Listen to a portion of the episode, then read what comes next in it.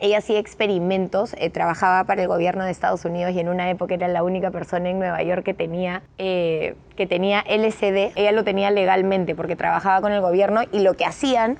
era con distintas personas hacían experimentos y algunas les daban la droga y después trataban de llevar a su cerebro al mismo estado de alucinación que llegaban con la droga mediante hipnosis y meditación.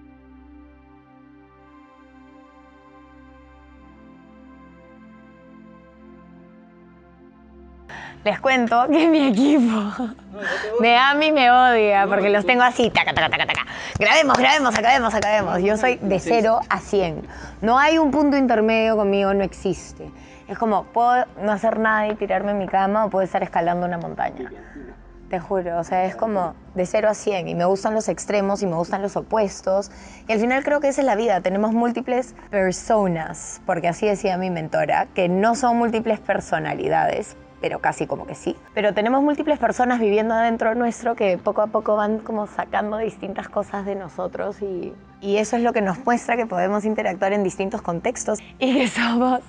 distintos y variados y lo que somos en el trabajo no es lo mismo, no es la misma versión que somos en nuestra casa, que no es la misma versión que somos con nuestra pareja, que no es la misma versión que somos en un velorio, que somos en una fiesta. Entonces tenemos que darnos cuenta que tenemos la capacidad de actuar en distintos contextos y que tenemos múltiples personas que viven dentro de nosotros, que podemos canalizar y sacar la emoción y la energía para ir actuando en distintos momentos. Y esto hablaba una de mis mentoras, Jean Houston, en Estados Unidos. Tuve la bendición y la manera en la que llegué a ella fue una manera muy mística, misteriosa y mágica. La conocí en un taller que hice, en un curso que hice en el Chopra Center en San Diego. Y durante todo el curso cuestionaba mi existencia y cuestionaba qué carajos hago aquí, porque meditábamos desde las 5 de la mañana sentados, yo me quedaba dormida en las meditaciones, no me podía conectar, teníamos que meditar diciendo un mantra en nuestra cabeza, Om, Pom, Namaha, no sé qué, porque además había un,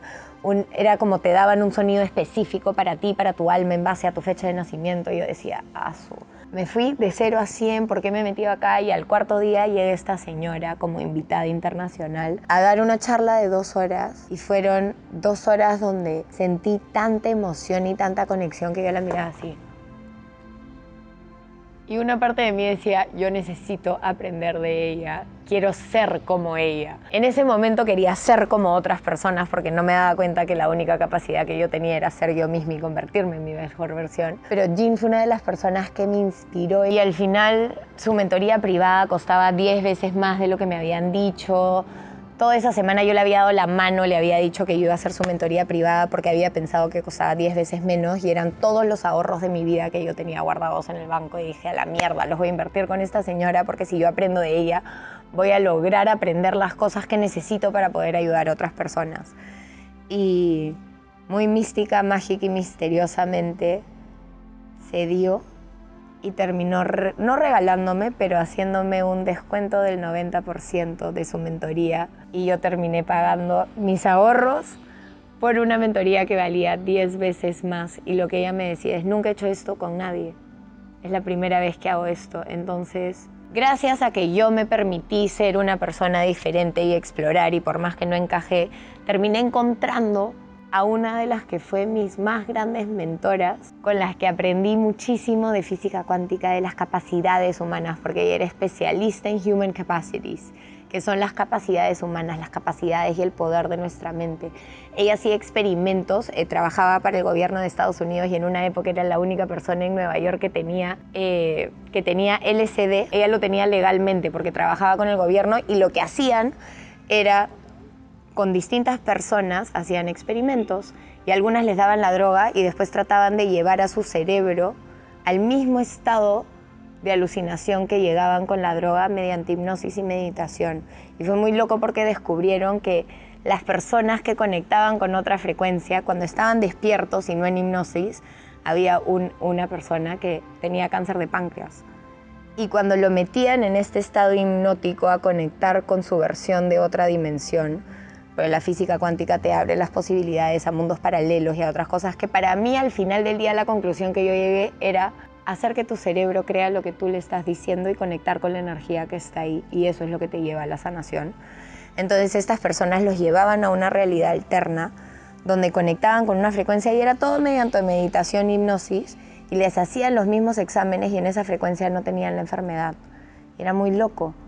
porque lo que hacían era para que llevar a esa persona a sanar, a conectarlo a esa frecuencia, a conectarlo a esa frecuencia, a conectarlo a esa frecuencia, hasta que esa frecuencia se convierta en la frecuencia que vive en este plano terrenal y en esta vida. Entonces, con ella aprendí que somos múltiples personas, que no es solo Viviana la que es coach, o Viviana la hija, o Viviana la hermana, o Viviana la amiga, sino que todas esas versiones de mí viven en mí, que yo tengo el potencial de subirle el volumen a las cosas que más me gustan y de bajarle el volumen a las cosas que no me gustan de mí, e ir cambiando la persona en la que soy desde el permitirme fluir con el contexto que tengo al frente. Normalmente uno pensaría que no va a un velorio a hacer chistes sin embargo, te puedo decir que en el velorio de mis papás los hemos recordado con tanto amor y con tanta alegría y hasta nos hemos reído de distintos momentos y situaciones. El contexto a veces no lo permite y es muy posible que en un velorio no se pueda hacer chistes y la gente no, no se permita. Pero en mi mundo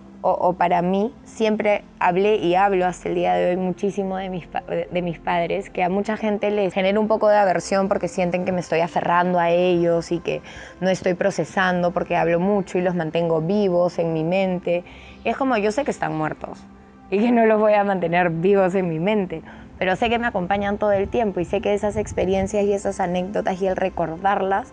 me trae mucha gratitud porque tuve la oportunidad de vivir cosas maravillosas con ellos, también tuve la oportunidad de vivir cosas limitantes y no tan buenas, pero así es la vida y uno va aprendiendo de todas esas cosas, pero me permití ser esas múltiples personas que soy, me permití conocerlas, me permití verme mucho más allá de, de, lo que creía. Soy una persona muy práctica, muy pragmática. Encuentro soluciones rápidas para cosas que te sorprenderías. Una vez pinté un cuadro y me pareció tan bonito